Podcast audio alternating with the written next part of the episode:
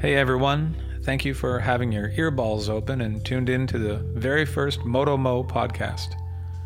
I will be your host. My name is Will, and this first interview is with a 17 year old gent by the name of Carter Ferris. Now, my reason for choosing Carter, aside from the fact that he's an accomplished downhill mountain biker and uh, recently rediscovered dirt biking again, and it's more so to do with the life threatening illness that was presented to him and his parents, Paul and Emily, when he was quite young.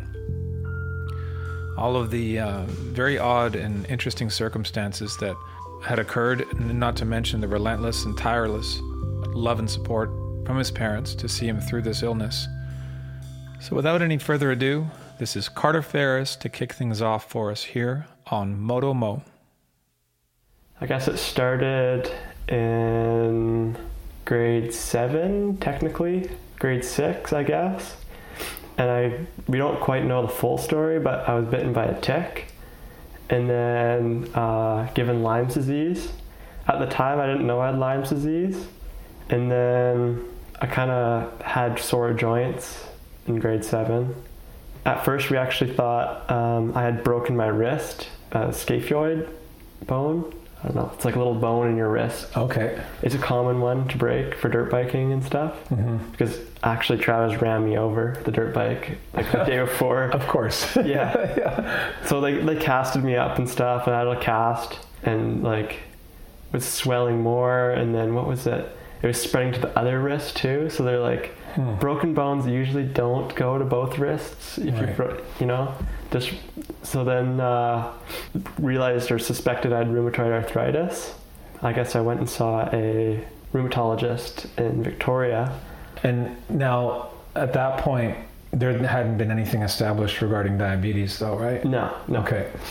So uh, I guess I, they, they the main thing that they subscribe or uh, prescribe for uh, rheumatoid arthritis is a drug called methotrexate, and they were pushing that super hard for me. And meth- basically, what methotrexate does is it uh, it kills your it, like drops your immune system. It tries to take it out, and the idea behind that is is is your immune system actually attacking my joints. So if I if I take out the immune system, then it won't attack my joints. That's the theory behind it. But luckily back then I didn't go on it because I didn't know I had Lyme's disease. Right. So my, my body was actually fighting the Lyme's disease. And Lyme's disease likes to kind of hide in joints and hide. It's really good at hiding, so the body gets confused and it tries to attack it, and it's attacking itself. It's, it's just not a good situation. hmm So obviously, Carter's really well educated with what it is he's going through, and um, more importantly, what it, will take to get him better. Uh, I can only attribute this entirely to his parents, really, and so much of it to his father, Paul, who I actually work for. And um, what I know of Paul is that uh, he's a tireless investigator uh, of information and fact and truth, uh, especially when it comes to so much misinformation out there. I can definitely say with great confidence that he's the type of person that you want in your corner when the shit hits the fan, especially when it comes to something that's potentially threatening your life. So my dad was really not into me taking uh, methyltrexate. We didn't, and we tried like all the different herbal and alternative methods. I went through a whole bunch of other di- tried diets. I've tried different treatments, Mhm. PRP treatment. I've tried.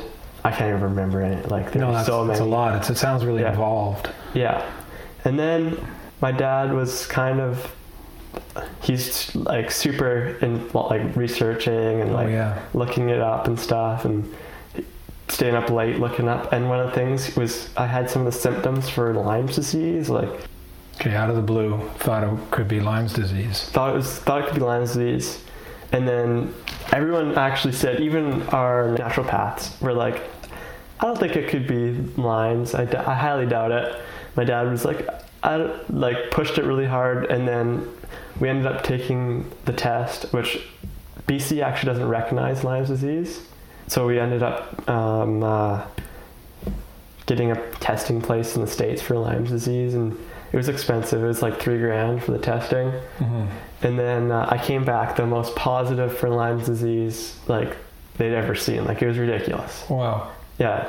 And then uh, so to kill Lyme's disease, it's about a year of antibiotics, which sucks. Like every morning puking, just terrible Mhm.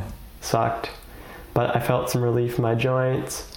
Um, and then we did the test again after about a year of uh, antibiotics. Came back negative, So you're somewhat out of the woods now. somewhat, Right. but I still what um, it's triggered an autoimmune response. Mhm. So my body's still stuck attacking itself, I guess. Okay. So my autoimmune response was still triggered. Mhm. and then uh, I guess it, it just attacked my pancreas, and then out of the blue, I was getting like super thirsty. Uh, I was oh, I was right out of it. I was vomiting, and then I went to the hospital, and they oh, well, that's what it was. I was really constipated. Mhm. I didn't taken a poo in over a month. It was really bad. Over a month. Yeah. Oh. Wow. And uh, so I went to the hospital and they thought I was just constipated. Mhm. They gave me an enema kit and sent me home. And like, honestly, it was pretty close. If they if I didn't come back the next night, I could have went into a coma and died. So this isn't somebody just trying to exaggerate something to get a point across. Uh, Carter's just telling it like it is, or like it was, and um, he's setting up what I believe to be one of the more amazing parts of this interview. Yeah. So we went back the next day after like the enema kit didn't work. He's feeling terrible. He's throwing up, and I was like, I was I was hallucinating. I thought aliens were coming for me on the ride to. Um, to the hospital, like going past Cameron Lake. Mhm. The lines were moving. I thought there was aliens, like right out of it. And you hadn't done mushrooms since you were like three at this point. no. Okay. Yeah. Anyways. And then we got there, and the nurse like instantly smelled it on me. And I was in, in the bed, like there. What did she smell? Or I shouldn't say she, he, nurse. Yeah, it was she. She Yeah. smelled uh, the sugar on my breath. Like it Okay. smelled sweet. Wow. Yeah. And like now that I recall looking back on it, like I could my boogers hmm smelled like candy. So you ate them. like Elf would.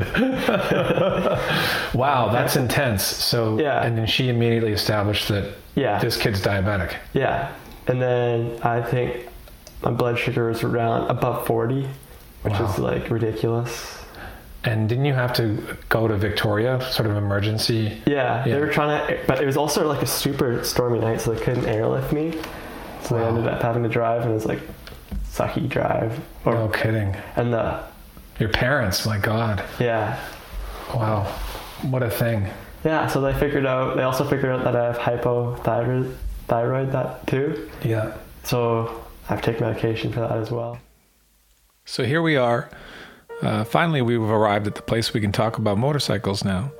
That we've uh, kind of chewed through some of the hard stuff there. Um, but I just wanted to take a moment to say that uh, sitting across from Carter and speaking with him, the one thing that I noticed uh, is that he speaks with a, a constant smile, a little bit of a grin on. And you can see it in his eyes too. And this is a sign of somebody who's been through a lot, but has sort of a built in eternal optimism about them, even if he's unaware of that. And I think you can hear it in his voice as we continue this interview. All right. Uh, I guess now that we've covered a lot of like those hurdles and all of those um, like haymakers in your life and your parents' life and stuff that you've been through, uh, we can get to the fun stuff, which is the riding itself, right? Yeah. So I know we covered a bit of the mountain bike stuff, um, but I was wondering if you could extrapolate a little bit on like how you rediscovered uh, dirt biking again and the bike and how you found it and you know that kind of thing. So Yeah, so I kind of um, my neighbor has a K- KLX 4 250, and uh, I kind of was, and they also have a, a TTR 125, like a little pit bike.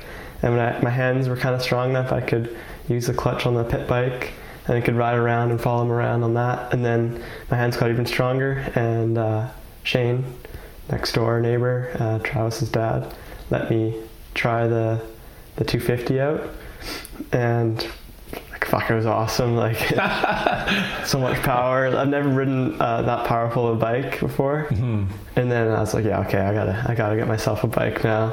Nice. So saved up some money from working and uh, started looking and asking around. Were, I mean, I was looking for a 125 at first, hmm and then uh, I rode Cooper.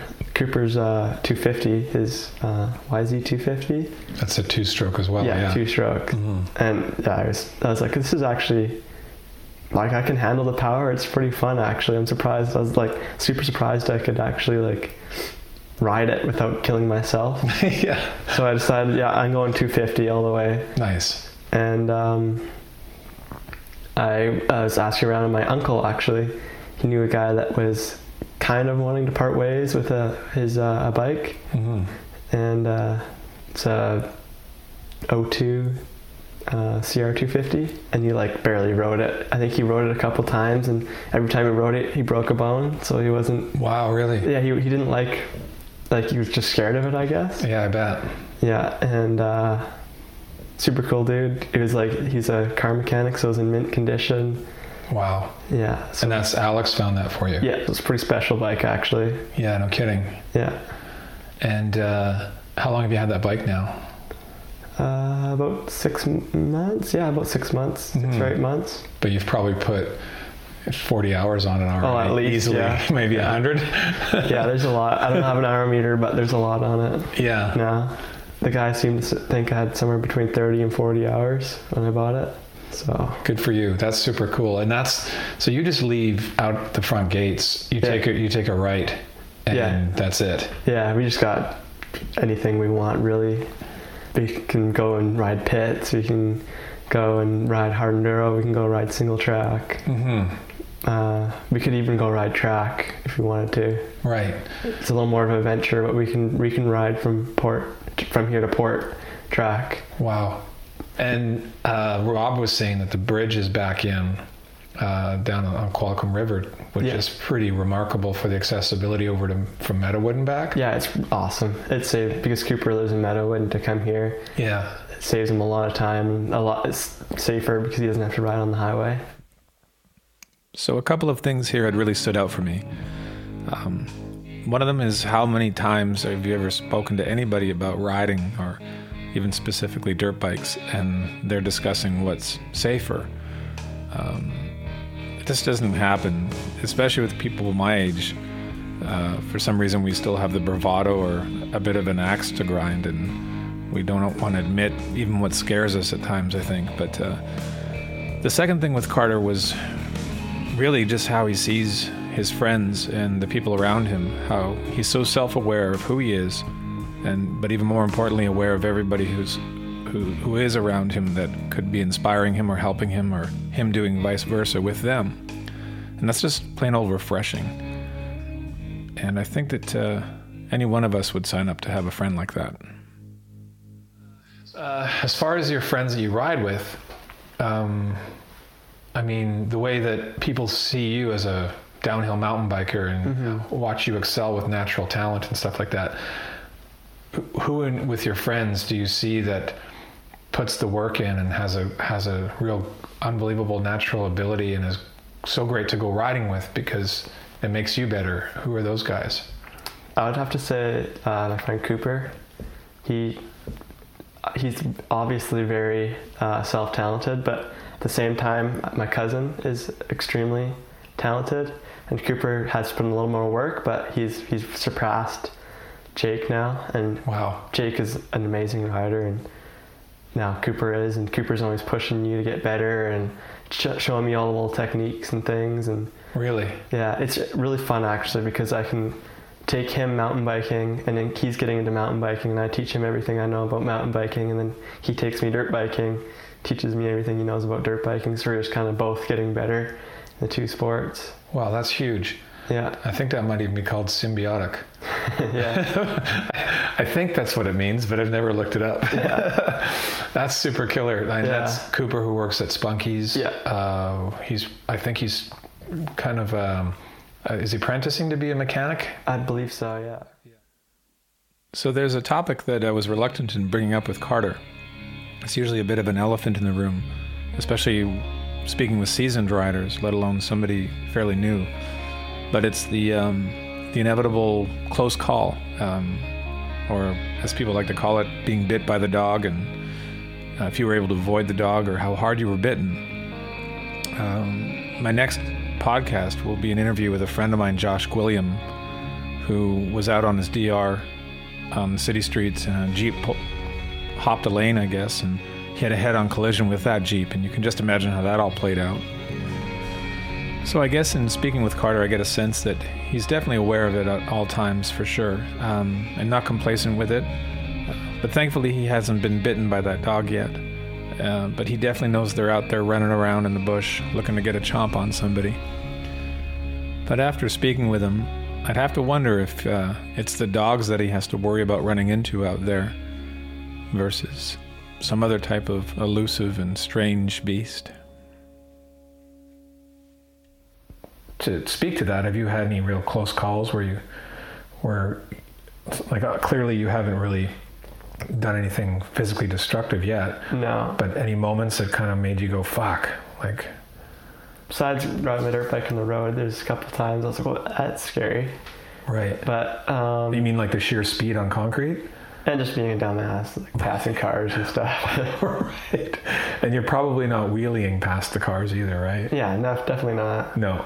Yeah. But like, there's been a couple times where you come back, it's a bit dark. It's kind of scary. I've almost hit a couple bears. Yeah. As in a couple of different times, or you almost plowed into two bears? Actually, as in, I've almost plowed into a couple bears two times. really? yeah. Wow. Yeah, I was coming, like, I like to, when we ride up, it save gas. You turn your bike off and put it in neutral and roll down the hill. Because I go up a mountain, right? And build in the trails up there. hmm And we come down, I shut, shut my bike off and just coast. I guess they didn't hear me coming because my bike was quiet. Right. And I came pretty close a couple times to um, the same bear, actually, mom and its cubs. Okay. I mean, it, honestly, it's not a close call. I just started my, like, bump started my bike and they ran off into the woods. I felt pretty safe, so. Yeah, good. No, that's fair. Is there something about you and the riding that you do that you feel is a restriction that you'd like to get over, like in your brain, of how you go about it? Besides just wanting to be better, like all of us want to be better. Yeah, Do you feel like you've ever put yourself in your own way from progressing, or yeah, definitely, yeah. right? And how's and how so that? I think it just comes down to, like, commit, like, fully committing to certain things. Right. like if you're like just I always find ha- I always kind of half go for it sometimes, which I know is really dangerous. Right. So I I working on that kind of fully just commit to something. Yeah. Yeah. Fair enough. No, Yeah. I, I I think I know exactly what you're talking about. Yeah. And uh, the most difficult hurdle is for you as a as a literally as a biker, uh, either pedal or throttle. What's the biggest hurdle that you you can foresee or have seen or dealt with? Uh, I definitely say my health for sure. Okay. Yeah. And that said, uh, do you feel that by participating in both of these things, it has been an, an advantage to your health? Oh, for sure. Yeah, huge. Awesome. Mentally and physically. That's good to hear. Yeah. Yeah, that's wonderful. So this, again, not, not something that could that kept you down. So speaking of uh, not being kept down, it must absolutely run in the family. Um, June of 2008, Carter was almost five years old. He was in his car seat in the SUV that they owned at the time, and his mom Emily was driving, just heading down the road that they live on and they came to an intersection where somebody blew through a stop sign uh, at a high rate of speed, hitting the Xterra with so, such ferocity that it just it slammed it onto its side, and the vehicle, their vehicle, continued to slide down the road. Windows blown out, back hatch had blown off of it. Uh, the axle was even torn away from it. And uh, Emily's hand was somehow wedged in between the, the door and the frame when they came to a, a stop. And so she had to pull her hand out quickly, and subsequently that tore off the end of her finger. And she grabbed Carter and crawled out through the sunroof.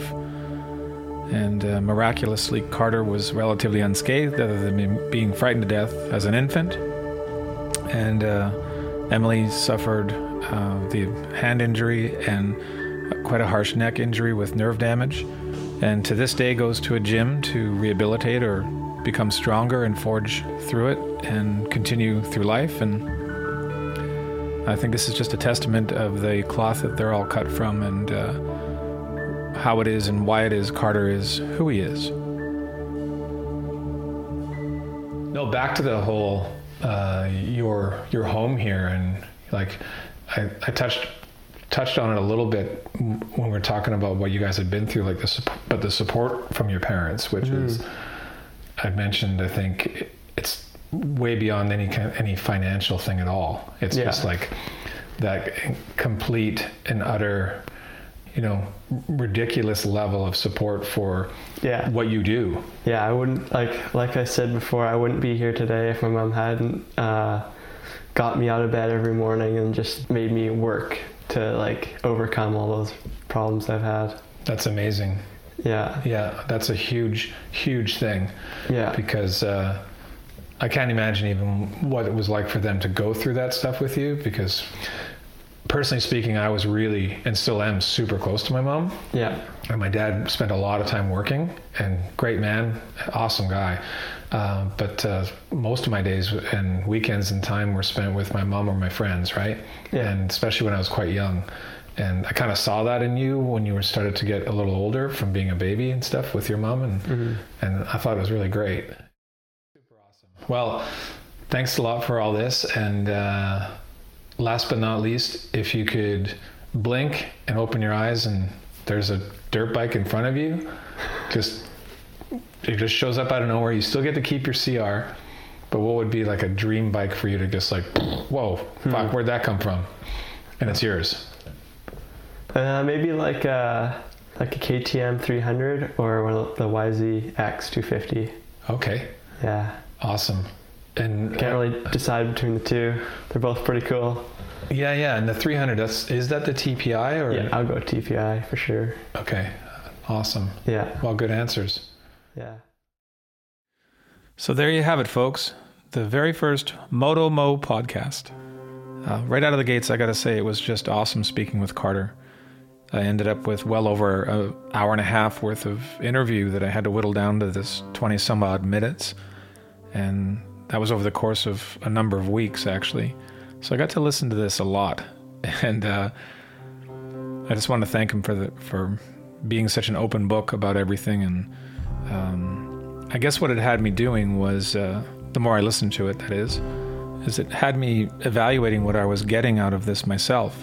Um, was I living vicariously through a 17 year old?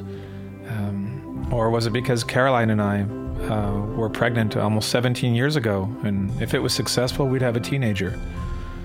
I don't have an answer for it. Um, maybe the more I listen to this down the road, it'll it'll surface. But uh, for now, I guess we can just chalk it up to a really good interview uh, with somebody who is inspiring. And um, I'll leave it at that for now. And I would just like to thank you guys for listening. I'd like to thank Corey and Caroline for helping me edit this and making sure it didn't ramble on too badly. And again, you're listening to Motomo, and hope to see you down the road.